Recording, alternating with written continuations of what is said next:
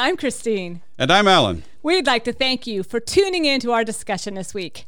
Our hope is that we'll share some information that you will find helpful. So now we invite you to join us as we together listen, listen for, for, the, the word. word. Hi, everybody. Welcome to our podcast today. You have all been waiting for us to get into the book of Mark, and finally, here we are. So, as we encounter Mark for the first time, we are going to be looking at Mark 1, verses 1 through I'm I'm sorry, verses four through eleven. We don't get to start right at the beginning. and sure, um, we will. We're going to start with verse one. I think Alan's going to take us there anyway. But you know, it's our first dive into Mark. So why don't you give us some background on the book of Mark? Sure. Um, Mark's gospel is really quite unique. If you just read Mark's gospel through, uh, you kind of get a sense for this. It is the shortest of the gospels by far. And it's it's a narrative of Jesus' ministry that really moves along at a rather brisk pace. If you read through it, having like if you read through Matthew and then you read through Mark, I think you would be a bit shocked or surprised at how quickly Mark kind of skims over some of the events in Jesus' ministry that, that Matthew uh, or Luke spent or John maybe spends more time on. I love how it uh, the word immediately is immediately and immediately. 42 times in in Mark's gospel and immediately and immediately and immediately. Now not, not every translation brings that out. Some translations obscure that by by smoothing that out and that's not good English style you know but but it's there in the Greek believe me. And and so um, and I think it's also partly due in fact to a relative lack of teaching sections like like the Sermon on the Mount. You don't have an equivalent of that in Mark's gospel. Mm-hmm. You do have some teaching passages, but it's much shorter. And it gives me the I get the impression that he's he's really rushing to get to the passion narrative because mm-hmm. to, for him that's what it's all about. Mm-hmm. One of the things that, that is notable about Mark's gospel is that Mark portrays Jesus' ministry with some almost astonishing candor. For example, he tells the story of Jesus healing a man who was blind. And, and he, it, Mark's gospel describes some of his actual uh, healing techniques, so to speak. he spits on his hands and then rubs it on the man's eyes. And he says, Can you see? And the guy says, Well, I can see people, but they're like trees. So it's like it didn't take fully the first time. Well, that would be a strange thing to include in a gospel where you're trying to demonstrate that this person is the Messiah, the Christ, the Son of God. Mm-hmm. Uh, also, if you really just read through Mark's gospel and you look at the portrait of the disciples in Mark's gospel, these are the apostles. These are the people who are going to be the leaders of the church. They don't come off. They don't get it. Looking no. favorably at all. They look pretty dull and dense. We're for, reading for this. Sure. We're reading this with some college students right now. I am, and they're they're pretty hard on the disciples. They're yeah. like these guys are clueless. They are. They are. And but I think there's a point to that yes, in Mark's I do. gospel. I agree. Um, I agree. And then, of course, um, you may or may not know this depending on the translation of the Bible you use, but Mark's gospel very likely ends rather abruptly in Mark 16 8, apparently without any post resurrection appearances or any commissioning of his disciples, although that's not entirely the case if you really look further. And so, what's happened is that in the history of the church, scribes have composed not one but two different endings for Mark's gospel that are found in the manuscripts. I almost think that today in this kind of postmodern world, we're more we're more in tune with what seems to be incomplete. Like mm-hmm. it's kind of like we're reclaiming that now. We're recognizing it not only as scholars, but it makes sense to us as mm-hmm. as artists. But there was a time when it had to oh, conclude. Yes. You course. can't end this way. Of it course. doesn't work. And yet, I think once we get there, it it ultimately really makes a lot of sense. Well, and and you know, if you read Mark 16:8, it says something to the effect of that the women to whom the angel appeared and told them that Jesus was risen. They didn't tell anybody because they were, they were afraid. afraid. And I think the point of that is that this is a story that cries out to be told. Mm-hmm. What a more effective means of getting people to tell the story than by ending your gospel that ending way. it. Right yeah, right so it probably is a, an intentional move i think. Exactly exactly. So um, one of the main themes of the gospel of mark maybe the main theme is that that jesus is the son of god. Yes and, and you get that you get that right from the beginning. I mean mark 1 1 the beginning of the gospel of jesus christ the son of god and i think um, if you really get into the details of Mark's gospel, you find that that really seems to be the main point of the whole gospel is to demonstrate that Jesus is the Son of God. And of course, we might think, well, yeah, of course, duh, that's self evident, you know, but in that day, it definitely was not. And uh, actually, even the understanding of the term Son of God would have been different in that day. It was a title used for anybody who was a special agent of God's. The king of Israel could be the Son of God. Uh, that didn't mean he was divine.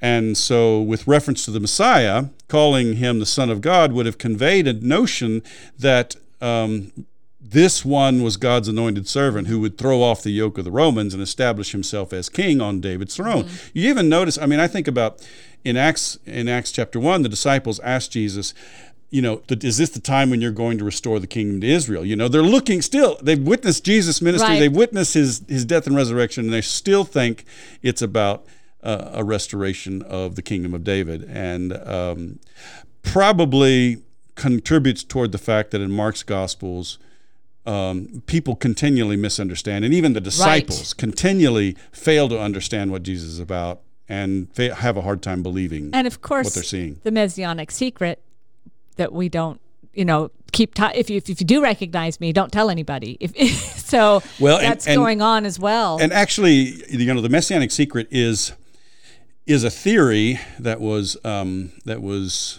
uh, started by a New Testament scholar Wilhelm Wrede about the end of the 19th century, I think. He believed that Mark invented the messianic secret to basically cover over the so called embarrassment factor that Jesus did all these wonderful things, but he wasn't widely recognized as the Son of God. So I wouldn't use the term messianic secret for Mark because what I would say is that in Mark's gospel, Jesus is very much reticent to use messianic terms for himself. He does not call mm-hmm. himself Christ. He does not call himself Son of God. He uses other terms. And that's because he wants to avoid misunderstanding. And, and again, one of the things you see is Jesus does tell people, don't say anything about this to anybody right. after he's healed someone. Mm-hmm. And they repeatedly go out and say any, say something anyway. And and what you see in, in Mark's gospel is that Jesus is constantly surrounded by these throngs of people, and he, you know, he hasn't really come to be a healer. That wasn't his main purpose. Right. But he's constantly put in these positions Absolutely. where people are to asking heal. him for healing, mm-hmm. and, and because he's constantly surrounded by throngs when he's in mm-hmm. in Jewish territory, and so. Um, but that is another feature of Mark's gospel is that Jesus. It's kind of strange. Jesus heals these people and then says, "Don't don't say anything. Don't say anybody."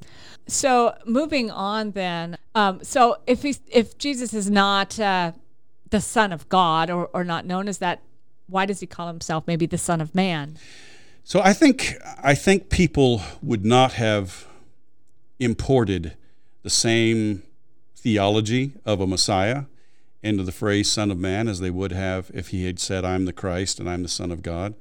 Uh, and so I think he, they, that's another sort of feature and you see this in all the Gospels, not just Mark's Gospel. But this is another feature of how Jesus is trying to define his role as Messiah based on what he perceives God's will for him to be, not based on what the people's expectations were.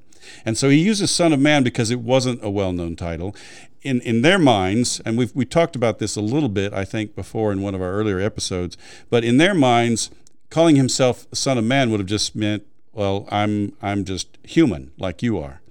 But in reality, he's very likely referring to um, the one like a son of man in Daniel 7 13 and 14, who receives an everlasting kingdom from the Ancient of Days. And so he, Jesus uses this as a title to claim divine authority, but they don't really catch on because that's not something they would have expected. It wouldn't have clicked in their ears. No, that doesn't click in their ears at all. Yeah. Um, you know, when I'm thinking about Son of Man, but yet when in this in this early passage that we have, we see, you know, ultimately God, I saying, "You're my son, with whom I am well pleased." So, are we supposed to see that in listening to the passage ourselves that Jesus is the Son of God? Or yes, yes, and and and I think that's that's really the point of the first verse is that everyone who reads Mark's gospel knows from the outset what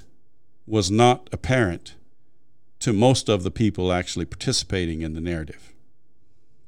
N- nobody except for demoniacs in the gospel recognize who Jesus is, except at the end. Only at the end, the Roman centurion at the cross, Right. when he saw the way Jesus died, he said, "Truly, this was the Son of God." Right.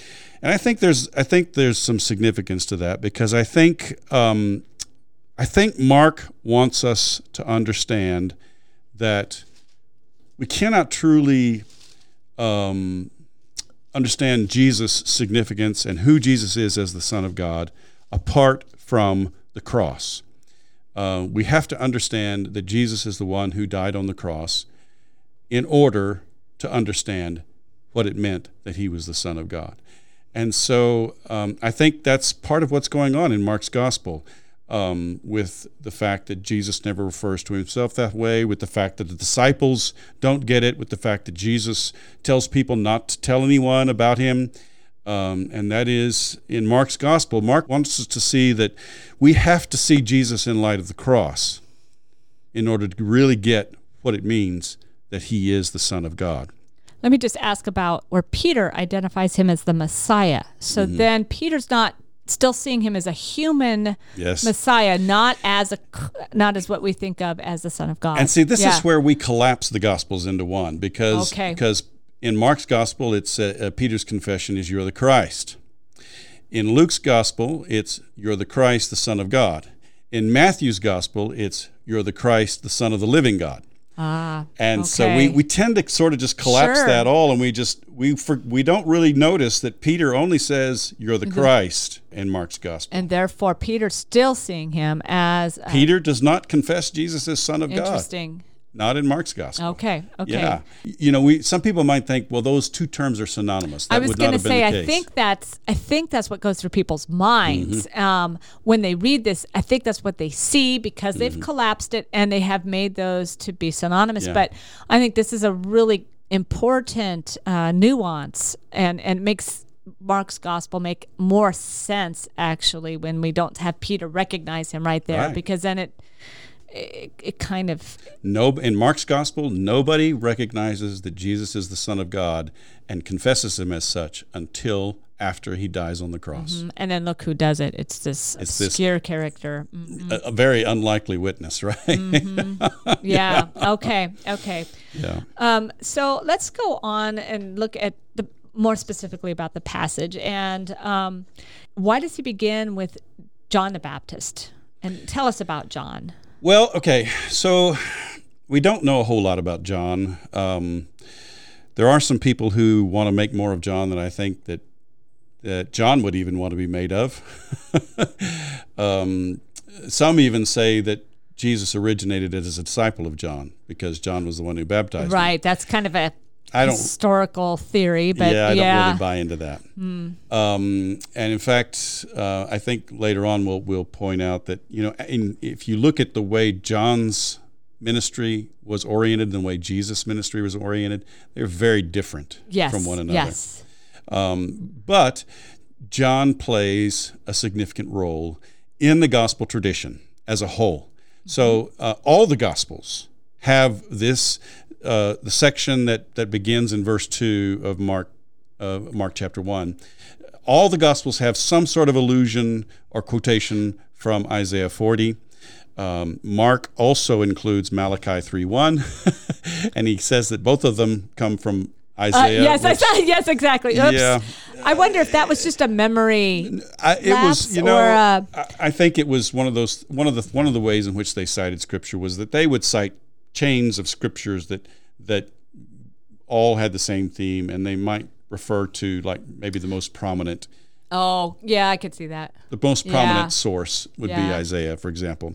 Chain quotations were a common factor in the feature in the New Testament. I think that's important. Some people, some people reference that kind of mocking Mark, and I don't think that's Mm-hmm. very fair um, at all because it's really a very brilliantly written. well, it doesn't do justice to the way in which people cited scripture in that day. Yeah, so that's Right. an important piece. Right.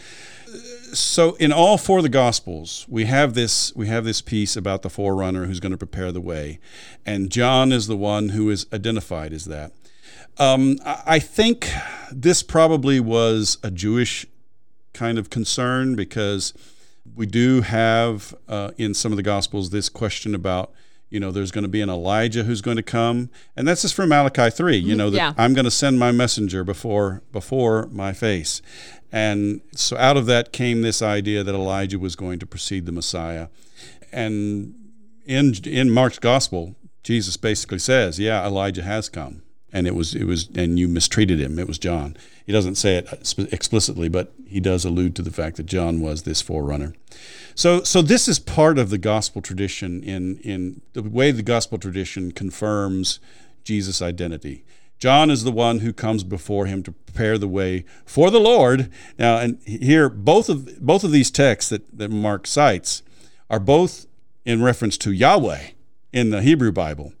And here it's the way of the Lord, kurios, which would have been applied to Jesus. Yeah. And, and it's a feature throughout the New Testament that passages like this are attributed to Jesus with apparently without any need to explain it. Yeah. It's just that- i they assume that that's legitimate. yeah.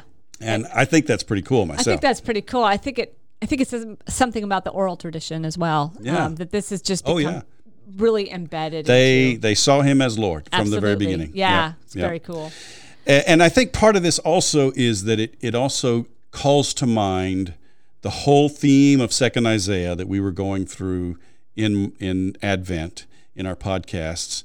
You know, there, there's this theme that God is going to restore His people, and and so the coming of this forerunner is sort of um, a part of that expectation of restoration. And so this ties the narrative of Jesus' ministry into uh, the theme in Second Isaiah regarding the servant of the Lord.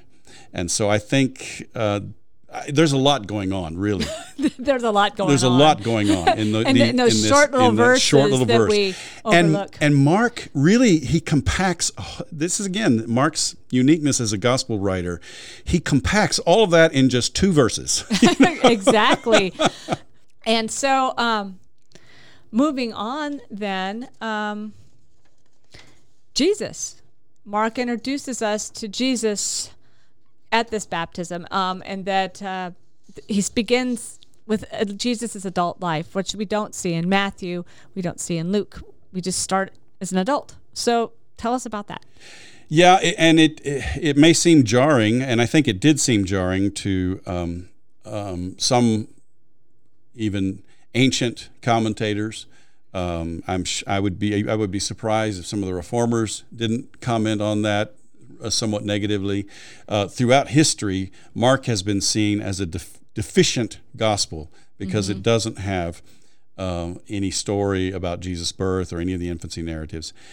I think for Mark, the point is that Mark's focus is on the passion narrative. And again, I think for Mark, the point is if you want to understand who Jesus is as the Son of God, you have to understand that he gave his life to suffer and die for us all. And, and that is crucial to Mark. And so in Mark's gospel, as I said, it's like he's rushing through some of the other stories of Jesus' life to get to the passion narrative. now, I think the reason why he begins with the baptism of Jesus in his account of Jesus' public ministry is because, and, and actually all of the Gospels do this, all the Gospels start with the baptism because this is a primary event Right. in understanding who who Jesus, Jesus is. is. I, and maybe this is an aside. You know, when I think about biography, and Mm-hmm. and that's not necessarily a fair way to look at gospels, but in a way they are a biography. Um, and biographies always start with birth, but I think it also is telling us, Mark is maybe telling us this isn't really a biography. So Yeah. don't look at it like a No, it's a biography. gospel. I'm telling a different story. I'm- Yes, he's telling the mm-hmm. story of Jesus the Christ, the Son of the, the Son of God. Right. Yeah. Because how many of us guilty are all caught up with what happens when you're small, but are those the things that really define who you are in, Mm-hmm.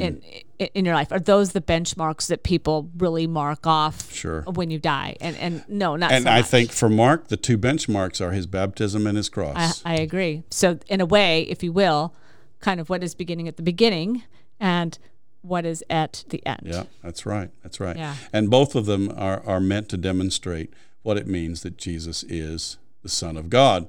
Um, and as I said, in, in Mark's gospel, it seems that um, he wants to be he wants to be very clear that you can only truly acknowledge Jesus as the Son of God in light of the cross. And and nobody does until Jesus dies on the cross. Right. Now, interestingly, Mark doesn't draw out specifics about how the cross defines Jesus as the Son of God. I think he just puts it out there. And I think what you see in in the rest of the New Testament is an effort To explain it. determine, Yeah. to understand, and to interpret what is the meaning of Jesus' death. And and it's not I just agree. one. There's not just one meaning of Jesus' death Right. presented in the New Testament. You know, there's this there's this idea out there that oh well, we all know that Jesus died as a substitutionary atonement for our sins. Mm-hmm. Well, there there are some texts that interpret it that way, primarily the book of Hebrews, but there are a number of other emphases about the cross. Um, one is the humiliation of Jesus, that he humbles himself, and we see that in Paul. You know, he humbles himself and becomes obedient to the, to the point of death. One of them is that his death on the cross demonstrates the depth of God's love. Um, that's also Paul in Romans chapter 5. Um, one of them is that um, through the cross, Jesus uh, conquers all the powers of evil in the cosmos. And one of them is that through the cross, Jesus reconciles us to God so that mm-hmm. we can be in right relationship with God. So these are all major themes in the New mm-hmm. Testament. It's not just one idea. And I think that's probably one of the reasons why Mark leaves it as it is. I think so. The cross, you have to understand the cross to understand Jesus as the Son of God. And so the rest of the New Testament sort of unpacks that. unpacks it. And obviously, these ideas are going around. I mean, Paul's writings before Yeah. prior to Mark, but Mark does doesn't go there. Nope. And and in a way, he's drawing you, the reader, he wants to draw you to to Jesus, on the cross. Jesus cross. on the cross. Yep. Yeah, yeah. One of the things um, that uh, you ask here is about um, Jesus being the beloved Son of God. Mm-hmm. Th- that's of course where God is cl- is claiming is claiming Jesus in this in this passage. What? Tell us a little bit more Okay. about that. Why is this so important? Well, and I think I think Mark wants us to see that the focus of Jesus' baptism is on his identity as the Son of God. Again, everything for Mark is focused around Jesus' identity as the Son of God. Again, no human makes that affirmation in Mark's gospel, but here we have the voice from heaven that makes that affirmation. And it's interesting because, you know, in some of the other gospels, like in John's gospel, I believe it says something to the effect of the people thought they heard it thunder. Oh. and in, in other gospels, they word it, this is my beloved son. You know, and so it's it's the voice is to the crowd and to bear witness to them. In Mark's gospel, it is you are my beloved son. With you I am well pleased. The the whole experience is focused on Jesus. Um, he Jesus has the vision of heaven opened. Jesus has the vision of the Spirit descending to him as a dove. Jesus hears the voice from heaven. You are my beloved Son. With you I am well pleased. And and and one of the things I think again we want to be beware of is we all know that the baptism of the Lord is one of the liturgical days in, Right. in the church calendar, and we all we all probably observe it or not. I don't know, but um, again, we tend to collapse the accounts of, of Yes, the baptism into one. We do.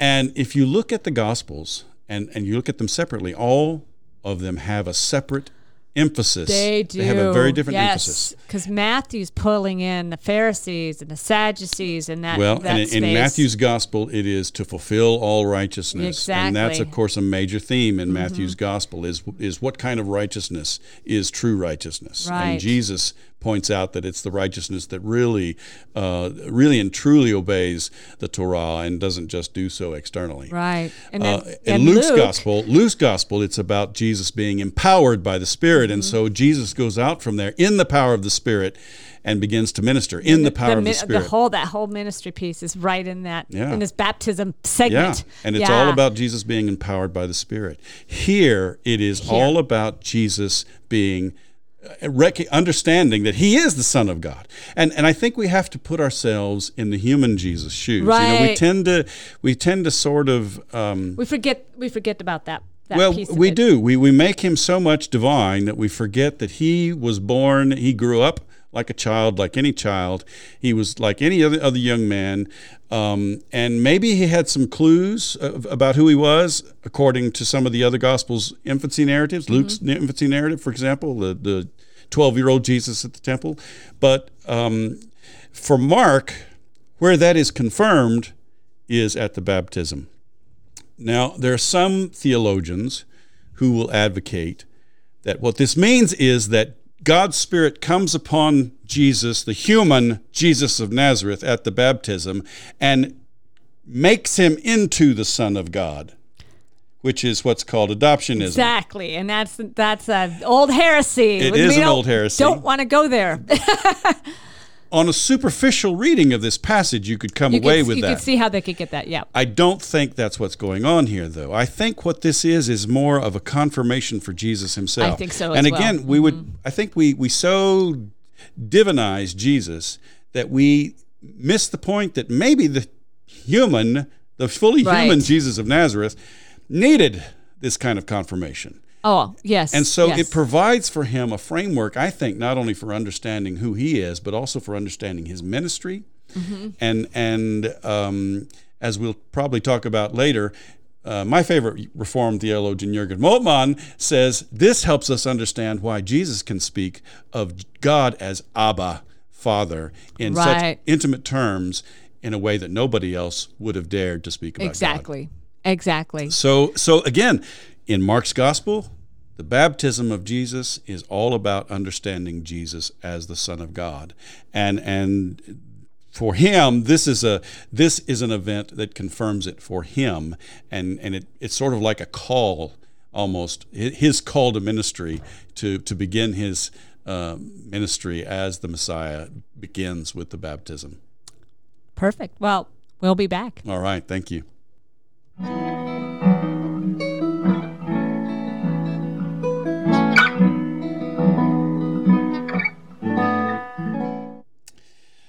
folks, we're back. And so I'm going to jump in with Christy right now and just ask Did the reformers really pay that much attention to Mark's gospel as a gospel, or did they kind of overlook it in favor of a more complete gospel like Matthew? Yeah, they are. They're remember Calvin in his commentaries collapses the Gospels, and so ab, Mark is really collapsed right into the other two, and so he's using all of those to try to create a full picture of who Jesus is, but is relying on all these different voices to come in and do that. So that takes away these individual emphases that we have made such a point of, and I think that our gospel writers were that was not their space. Their space was to say, well, what is the one message of who Jesus Christ has been real, revealed to be, and how does it come to us through these different different voices that we can put into one? So So Calvin kind of imposes onto the Gospels not necessarily a modern view of let's tell the story of Jesus as a biography, but something something like that. He wants to he wants to write Jesus' life. yeah, oh, there's definitely a sense of life there, and I,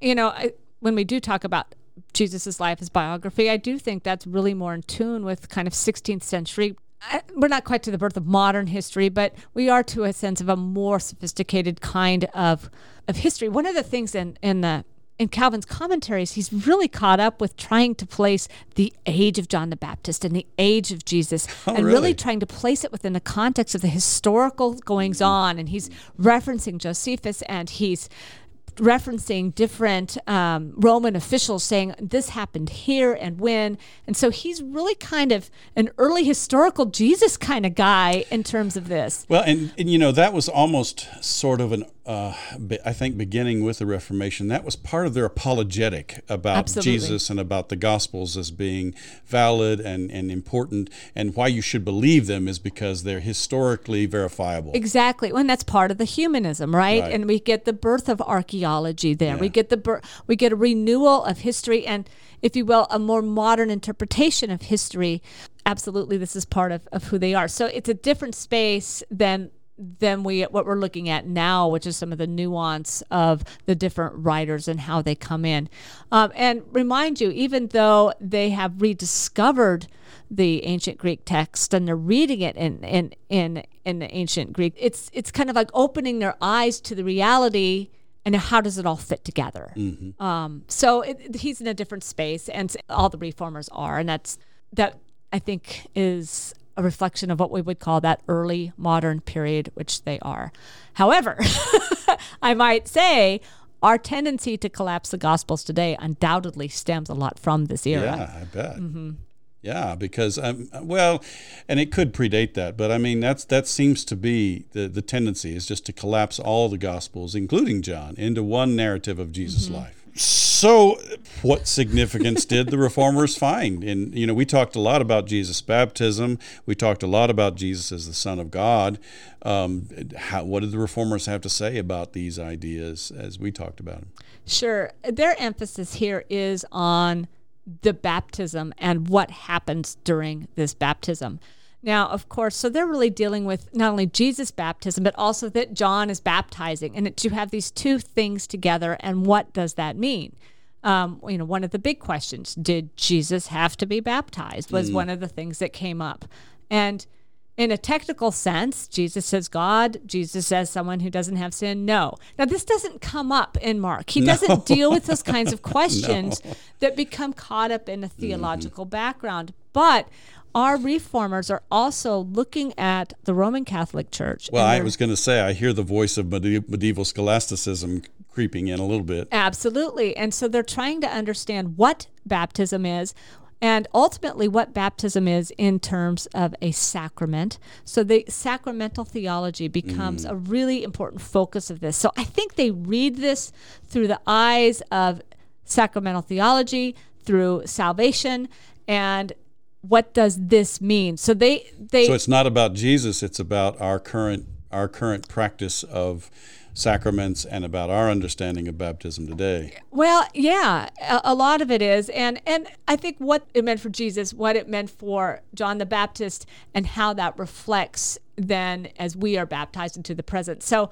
I, there, there's a big space right here, and we, we begin to see this idea of baptism as a sign um, mm. is something we do physically that then but then is also done through the holy spirit so mm. it's that that kind of dual pieces that we talk about with calvin so often that um, it's a it's a physical outward sign of something that jesus something that um, god is doing in us um, so you get those two pieces that become so central to calvin's theology uh, Another important part is the essential nature of this for the Christian. And um, that baptism is absolutely necessary. It is, you can't have forgiveness of sins unless you have repentance. And so it, it, it's kind of a, this is something God does in people, but that people have to respond to it. So you see mm-hmm. that kind right. of dual, um, that dual thing. Calvin never wants to back away from the sovereignty of God and God's able to forgive. Um, but yet he's very insistent that it's not really effective in the believer unless indeed they are right. willing to repent. And in a in a day when we kind of overlook repentance, we kind of turn the other way, this is a huge part. If you and and and, and Luther was there too. I, I, I got to read this quote. This is so funny. Um, it's so Luther. So in one of his sermons, he he says, God can have no higher revelation than to claim His Son. When He Himself preaches, you can find no greater minister. And who do not believe this should be led away by the devil. they do not deserve to hear it. wow. I guess he felt pretty strongly about that. yeah, exactly. So you hear that kind of message in both Luther and Calvin. This wow. kind of, yeah, this real sense of of belief and repentance that come in. So it's just well, it makes so sense because you know it's interesting that you know we have a clear narrative of Jesus instituting the sacrament of the Lord's Supper. We don't really have a clear narrative of Jesus instituting the sacrament of baptism. And so it seems like what I'm hearing you say is they turn to Jesus' own baptism in order to f- determine how they understand Jesus instituting baptism as a sacrament. Yeah, I think so. And of course, now mind you, they're coming out of the, the criticism of the seven sacraments. So Yes. 1520, you know, Luther writes his Babylonian captivity of the church and he castigates the Roman Catholic Church for having seven sacraments. And if, if you read that, you realize that he first identifies three as in the beginning of this tract. Oh, really? What's the third? Well, he also recognizes penance originally. Oh. Originally, but as he actually works his way through the whole thing, he actually crosses off penance because there's no visible sign of it. So that visible sign is a ah. really, really important part. So by the time you get to the end of the Babylonian captivity of the church, then you only have the two sacraments, which have you know that has remained the the backbone of, of Protestant tradition Sure. ever since. Um, but that is an important piece of this is what happens in this and also happens in the Eucharist that's so central to conveying grace. And so when you're talking about God coming through, that's that's that grace conveyed onto Jesus, but also Jesus having the authority then as God Himself to also convey that grace and Jesus' command, go and baptize others. So you get that constant um, sacrificial nature through uh, giving grace through this this sacrament, if you will. So um, another thing that I think is an interesting piece here is this is one of the first times they're going to really identify Trinity, God Really? working. Uh huh. Oh, interesting. Yeah. Well, I guess you've got the voice, you've got the spirit, Mm-hmm. and you've got the son. Yeah. So they they start they see this as a work of the Trinity, um, and I think part of that too is Reformation. You start to get attacks on Trinity again. So again, saying uh, no, this is how God works. God works um, as a triune God. So we we also get that piece. So there's a lot of there's a lot of important theological pieces for the Reformation in this. I have to say, as I hear you talking, I'm a little disappointed in the reformers because it seems like they're using this Mark's story of Jesus' baptism as a proof text for their own theological concerns. Yeah, but they do that a lot. But that's where. And I guess, I guess, really and truly, that hasn't stopped. I mean, a lot of people still do that today, but I feel sad because because you know thinking about what what it seems to be Mark's message. You know, he's not concerned about sacraments and Trinity. Isn't that interesting? Well, and I think that's also where, again, you're seeing that early modern European mindset. You, you, you don't have a modern blank slate that you start with with a modern mm-hmm. mindset as you come to it saying, okay, I'm going to read this with new eyes. I always encourage people, particularly with Mark, read it like you don't know who Jesus is. Mm-hmm. Read it for the first time. They're not doing that. No, these Reformation people. No, they they are coming at it with a lot of assumed knowledge Sure. and a lot of baggage also. Uh, and so we could be critical of them, but then we also have to remember, but they're still people of their era. Of course, of course. I think though what we learn from them is kind of important because we, as you said, we do can do that ourselves. We tend to come in with assumptions already. We tend to come in with a collapsed, a collapsed gospel, and frankly, maybe we're guilty ultimately of teaching a collapsed gospel. And uh, that might be something we can talk about later. Is how do we make sure that people get um, an understanding of the gospel, but also get these The four gospels. these four gospels and get the vision that way. But it makes it will make their faith much richer Mm-hmm. I think if so. they can come at it that way. Yeah. But um, it, it does show one of the weaknesses of these folks. What was their understanding then of Jesus' baptism as it relates to our baptism? What what did they draw out of that? Well, um, so I mean, one of the big important things with Jesus's baptism is, um, I mentioned earlier, did Jesus have to be baptized? No, but that Jesus did is a reflection on Jesus's humanity. This idea that Jesus has to go through what we what we need to go through, um, and the bapt- so the baptism of by John reflected just that physical thing that you do. Um, it it reflects what people coming to do. It's kind of that sense of baptism as of as, as an ordinance, if you will, like some some people believe. But the baptism of Jesus then represents that baptism of the Holy Spirit. So there's this like these two pieces that have to go together, and so they're looking at it as having these two these two pieces is that it's something physically we have to do. Um, that in that sign then is um, God's presence.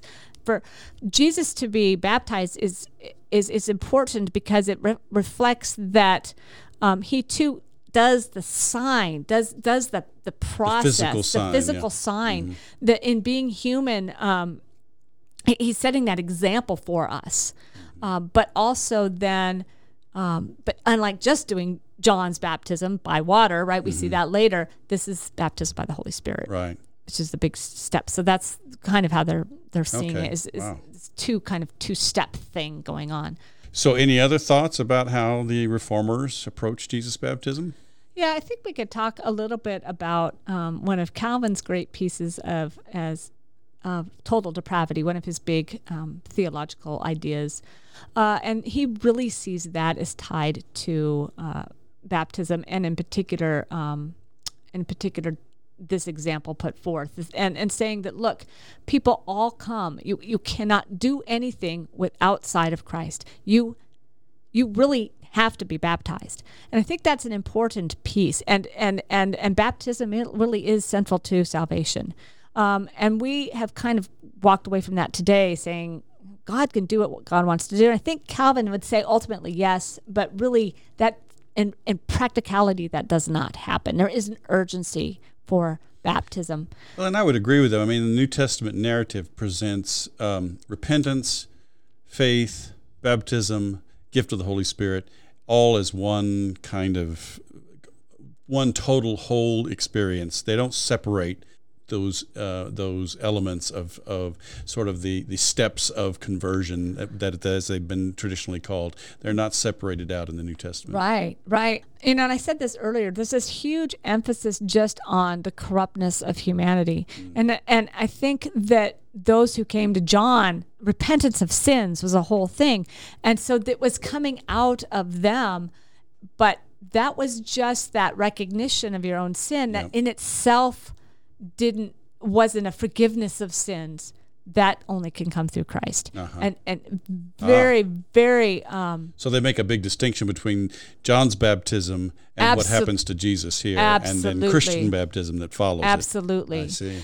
And we start we'll start to get into um, uh, this ba- this debate between adult baptism mm-hmm. and infant baptism and this of course becomes one of the battle cries of of the Anabaptists early on is that this is something about us seeing sin in ourselves and, and claiming Christ for ourselves, whereas then the reformers are going to say, no, you can be baptized as an infant because um, it's what God is doing in mm-hmm. in the individual sinner, um, and that God has forgiven the sins of that person because their their nature is sinful you know so it's only through christ that can be saved so it's this interesting interesting debate between those two groups yeah so it is an interesting space once you move over to zwingli there is there's kind of a shift away from that idea of a sacrament over to kind of an idea of an ordinance. Mm. So again, is this something that you are doing because of your faith, as mm-hmm. a reflection of your faith, or is this something that Christ is doing in you? Yeah.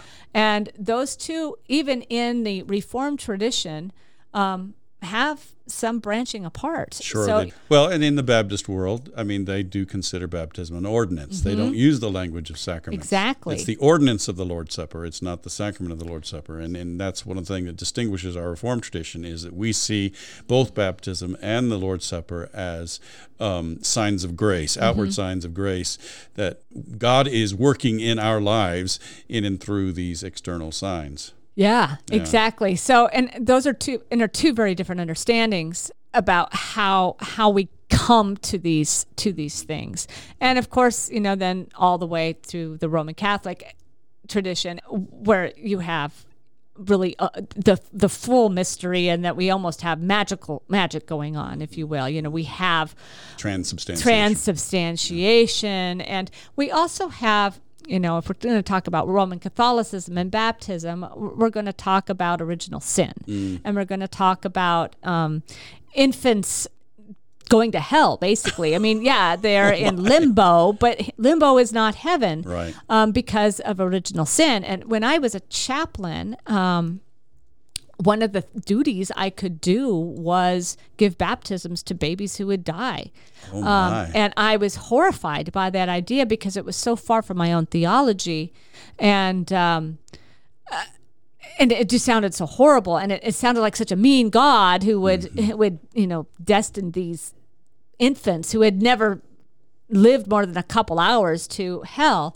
Um, and I, I really hesitated whether I could do that because as Presbyterians, we recognize uh, baptism as being, you know, becoming part of the body of Christ. Yes. It's a sign and seal of God's love for you, and you're Yes. you're welcoming into the Into the Christian family of co- fa- God, yeah. family of God. So there really isn't any There isn't any, any, need of that going on. Right? There's Yeah. Not going to bring up this child in the church, But and for a Roman Catholic family, that's necessary to ensure that child gets to go to heaven. Absolutely, absolutely. And I came to believe that it wasn't the time to debate theology. Right. Your your care is going to be to that family. Right. Um, You're meeting them where they are. Exactly, meeting them where they are. But in those cases in the Roman Catholic Church, anybody can give.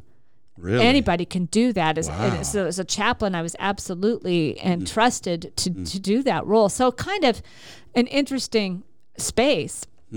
But yeah, when we're talking about so, uh, while the reformers have kind of moved beyond that concept of original sin, I feel like part of the continued continued practice not only was it tradition infant baptism, um, but I think there was also that sense of that that sin early on and that promise of bringing up the child into the faith by the faithful was really really important. So original sin may have played a role in their embracing of, Well, of infant baptism. I mean, the idea that sin was so central um, To to, human the, to human nature, and yeah. that you were sinful by nature. It was from birth. from birth, exactly. And so that is something that I think we've come away from today, mm-hmm. but then it's still there. So I think that also helps seal that infant baptism is tradition there. Mm-hmm. So for the reformers. Yeah. yeah, that makes sense.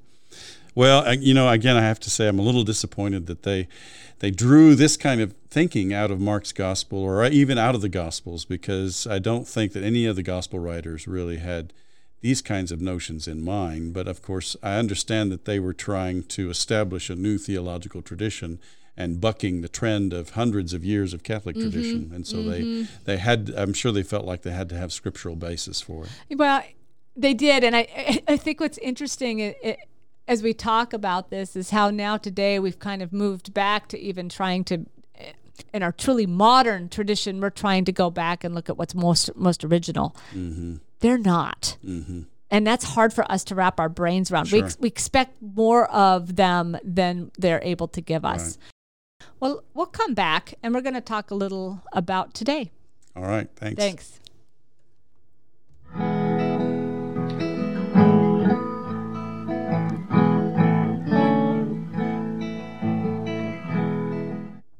Hi, everybody. We are back. And as we took this break, Alan and I got talking about why we feel so far apart, why our reformers are on a different page than a modern scholarship with the book of Mark. And so I thought we'd just start our discussion there. What is going on in the interpretation of this gospel? Well, I think as we as we discussed the reformers, I think it became clear that they had a particular theological agenda, that they were coming to the text to find. They were try, they were using the text as a proof text for their theological agenda, and you know the reality of it is that we're not immune to that fallacy ourselves. We approach Scripture that mm-hmm. way at times ourselves. And as I said in our second segment, we all come at the text with assumptions. I think one of the challenges as a seminary professor I ran into, you know, was students who would say, "Well, why do I have to take this language stuff? Why do I have to do all these classes? You know, all I got to do is read the Bible and teach the Bible to my people." Well, the whole point of all of this is that our exegetical work, our understanding of the history of that time, our awareness of the theological tradition and how it's developed over time, helps us to identify our own presuppositions that we bring to the text. Because above all, we want to be faithful interpreters. We want Yeah. to do our best to let the original text speak for itself and not overlay it with our own theological agenda. And it seems to me pretty clear that the, the reformers were not in, in, that space. They were they were coming at it from their own perspectives, and and granted, they were they were men of their times, and, right. and we shouldn't expect more of them than that. Well, and I think they you know, I think they tried to be. I think they thought they were being very, very true to the text. I think they thought they were being much better than what had come before and them. I'm sure, and yet, I'm sure, again, you know, the, going beyond the Vulgate to the Greek and the Hebrew, that in and of itself was a big, big step. step. And that was mm-hmm. an important thing that they emphasized. And so we, we give them credit where credit is due, right. I think. That right. was a big advance. Yeah, I think we have to look at it, as a, again, as like a kind of a historical um, a progression. moment, a progression. Yeah. And, you know, you almost you almost wonder if indeed part of this progression is just is literally in how the Holy Spirit's moving in us today. Oh, of course. This, this and I fully expect step. that two or three hundred years from now, our our reformed uh, descendants will be looking back on us 21st century Presbyterians and marveling at how stuck we were in our own agenda. well, you know, I wonder, and and especially someone coming from Greek, as we get more and more aware of words and how they're used, which we can do now with modern oh, yeah. technology. Yeah, sure. You know, we could start to look at every time Kyrios is used in every book that we have yes. in the ancient world. As yes. more things are uncovered, because modern archaeology is still uncovering stuff sure. every day. Will we will we discover Q? Will Q emerge? I don't know. It might, you know. Yeah. And how is that going to change our understanding? Um, all these little pieces um, also, just as we become better using languages and as machine learning can help us work with different languages. I mean, English is my main language, but as machines start to be able to read German and Greek and Hebrew and Latin and everything else, how is that going to impact our understanding of language use? Sure. I don't know. Um, well, I've found could. those tools to be very useful to me because, you know, I think you have to have a basic working knowledge of the language itself to make those tools really useful. Mm-hmm. And so, given my, I mean, I've been, I started studying Greek in 1980. So right. I've been working with it for 40 years, well, literally. and one of the things, you know, as a new as a new scholar in Greek, sometimes I'd bring up some little nuance to Alan, and he'd be like, Christy, that's that's just how language works. Mm-hmm. Think about how you use language. Mm-hmm. And so Alan has a very um, appropriate and good use of the, the how broad broadly we use language whereas you know we tend to look at scriptures like this and look for every little tiny difference and then write a whole paper on it right and um, i I think sometimes yeah, a word is just a word. Sometimes a word's just yeah. a word. Yeah. yeah. But I, I do think I do think that this, you know, what we see in the reformers is a good word of caution to us. You know, we all need to be aware that we bring our own assumptions to the text, and that's why we try to do. Uh, the work of exegesis. That's why it's important for us to look at the original text. Now, again, some of the details are just details. Some of the details are, oh, wow, this is important, mm-hmm. and and and that's kind of what exegesis is about: is trying to learn, trying to figure out, you know, wh- how do we tell the forest from the trees, and what are the details that are really important here. And that's how we get to Mark's the idea that Mark is focusing on the cross as the primary way, the primary Mm-hmm. lens through which people can rightly understand Jesus as the Son of God. And and it's it's just through focusing on the details in Right. Mark's gospel in comparison with the other gospels. As as a historian, I would like to caution you, however, not to simply say, "Well, gosh, those reformers they had it wrong, so we should ignore them and just try to jump and recreate the ancient world." Because what you have to understand is their theology is really, really important for your identity as a Christian, your space in, if you're a PCUSA pastor, um, whatever denomination you're in, that all relied on those historical pieces and those people that that were in that space and interpreting at the time. Also, they were the ones to really say, "Hey, we need better tools than a Vulgate that is."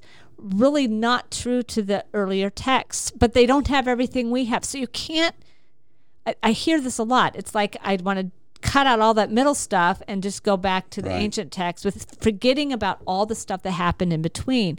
Our understanding of baptism and what happened is so central to church fathers and and Augustine. Well, and that was and- that was the mm-hmm. mistake that the radical reformers made. They thought that they could just somehow um, skip over all the centuries of Christian tradition and just read the New Testament directly and recreate it directly. Uh, but you, we really can't do that. So, for example, in this text, you know, when we read that first verse, the beginning of the gospel of Jesus, the, Jesus Christ, the Son of God, we read that phrase "Son of God," and that has a very different meaning for us than Yes. it would have had for most of the readers in Mark's day, because we can't read that without the Council of Chalcedon.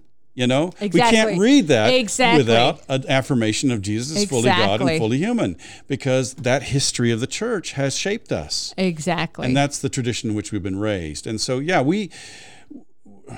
I, I agree with you. We don't. We don't eliminate. We don't just ignore the reformers. We don't ignore the Catholic tradition exactly. we learn from it. Exactly. And, and so we not only do our Greek and Hebrew exegesis, we also do our historical theology and we, we do our church history. Exactly. And we try to have a basic grasp of of what happened between then and now so that Yeah. we can know why it is that we approach the text the way we do. Exactly.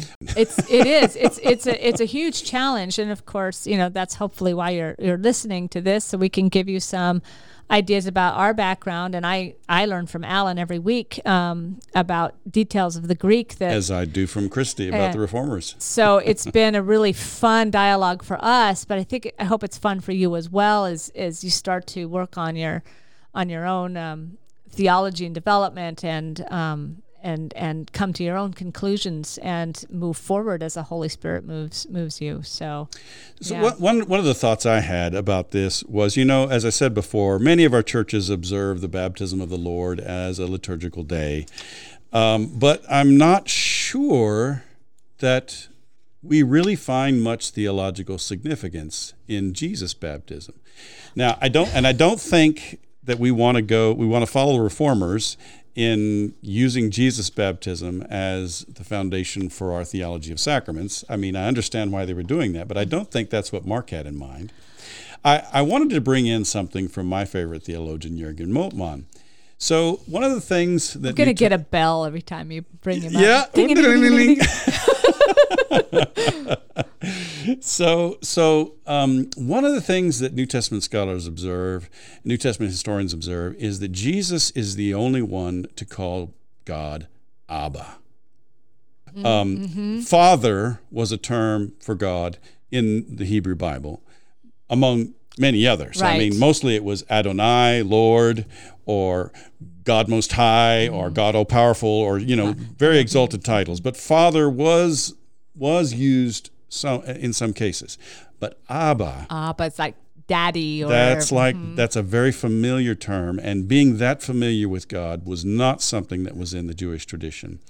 Well, And- you know, when you think about when you think about that, we have those texts that they won't they won't even write the the letters for Yahweh, right? Right. We'll just see these dots. When you think Yeah. about that, and then we have someone using such a Yes, an intimate term. Yes, That's kind of a it shocks that whole Shocking, sensitivity of yeah. you you really protect the name of God from any any using it in vain, you know, because you don't want to cross the, Well- the line of the commandment. And Moltmann Moltmann's idea is that it's Jesus' unique baptismal experience.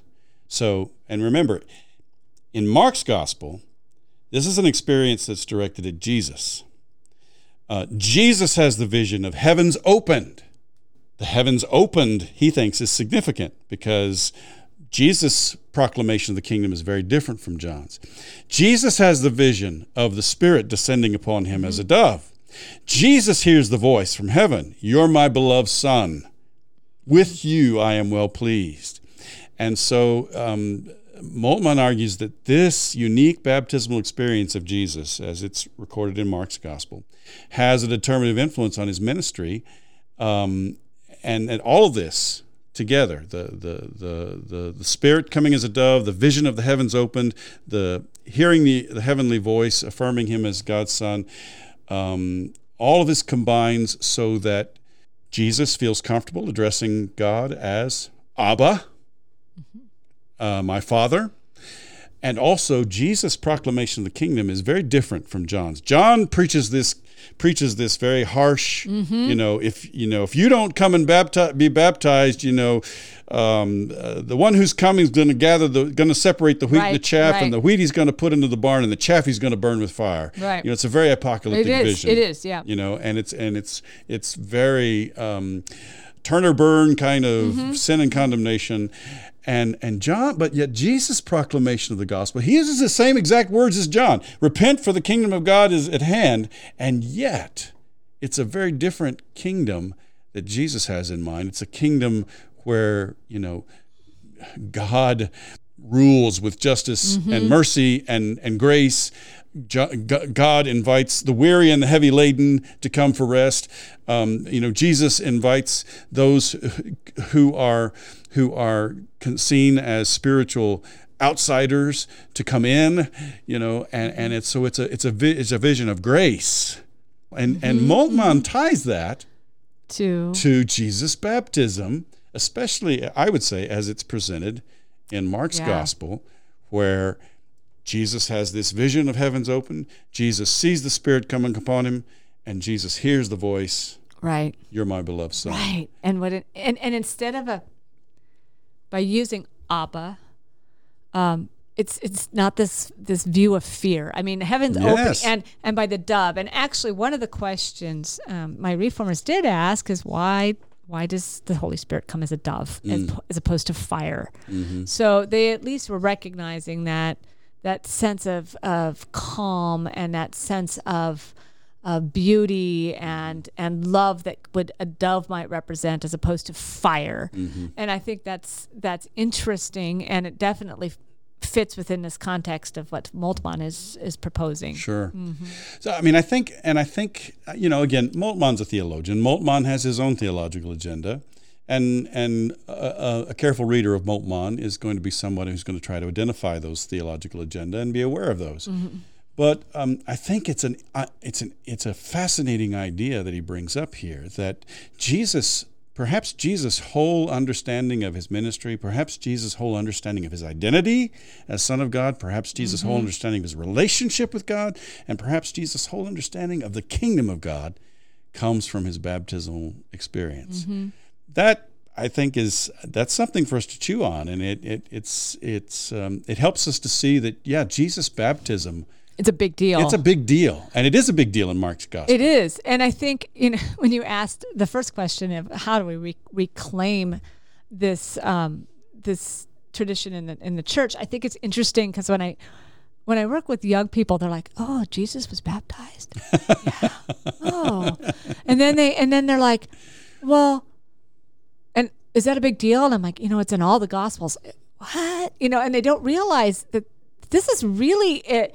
When when you're looking at the things that are in all four gospels, this is pivotal. it- this is really pivotal and i'm Mm-hmm. like this is really really a big deal and we kind of don't make a big deal out of it No. but and i we just kind of gloss over it. we really gloss over it it's very awkward for us to even think about and yet uh, it, it is a, it is a huge it's a huge deal and i think it takes us from um, maybe jesus didn't have to be baptized but jesus had to be baptized does that make any sense Maybe In he didn't order- have to be baptized, but he needed to be. he baptized. needed to be. Maybe, Right. yeah, Yeah. He needed to be because that's how we are going to uh, be able to see who God really is. Well, right. Well, and, and perhaps, you know, as Moltmann is thinking, perhaps that was how Jesus came to his really a, a sense of clarity about his understanding Mm-hmm. of his own calling, about his own relationship with God, and about his own purpose in proclaiming the kingdom of God. And Exactly. and so that's I think that's pretty significant myself. You Well, know? it- it is, This would it be is. like a call experience for Exactly. Jesus. You know, it would be equivalent to the Yeah, call absolutely. a call of one of the prophets in the Hebrew Bible. Well, and think about that. It it it references Jesus' humanity, which we tend to tend to jump over. And I, and sometimes I think Mark is accused because of not having infancy narratives of ignoring Jesus' humanity, right? But here we are, and maybe this is the most real experience of Jesus' humanity that we we can get, especially in Jesus human or in in his his connection to God, Sure. right? Um, as a beloved child of God, well, if we indeed are also beloved children of God, Mm-hmm. um, that we too can listen for God's call on our lives. You know, Yeah. I think it. I think it even moves itself to our reality and our humanity. Sure. Um, while is as imperfect as it is, it still um, begs us to say, "Hey, God, Father, what what can what can what can we do? Here I How am. do we respond? Send me. Yeah, here I am. Here I am. Send me. Yeah, All right. Thank you. thank you.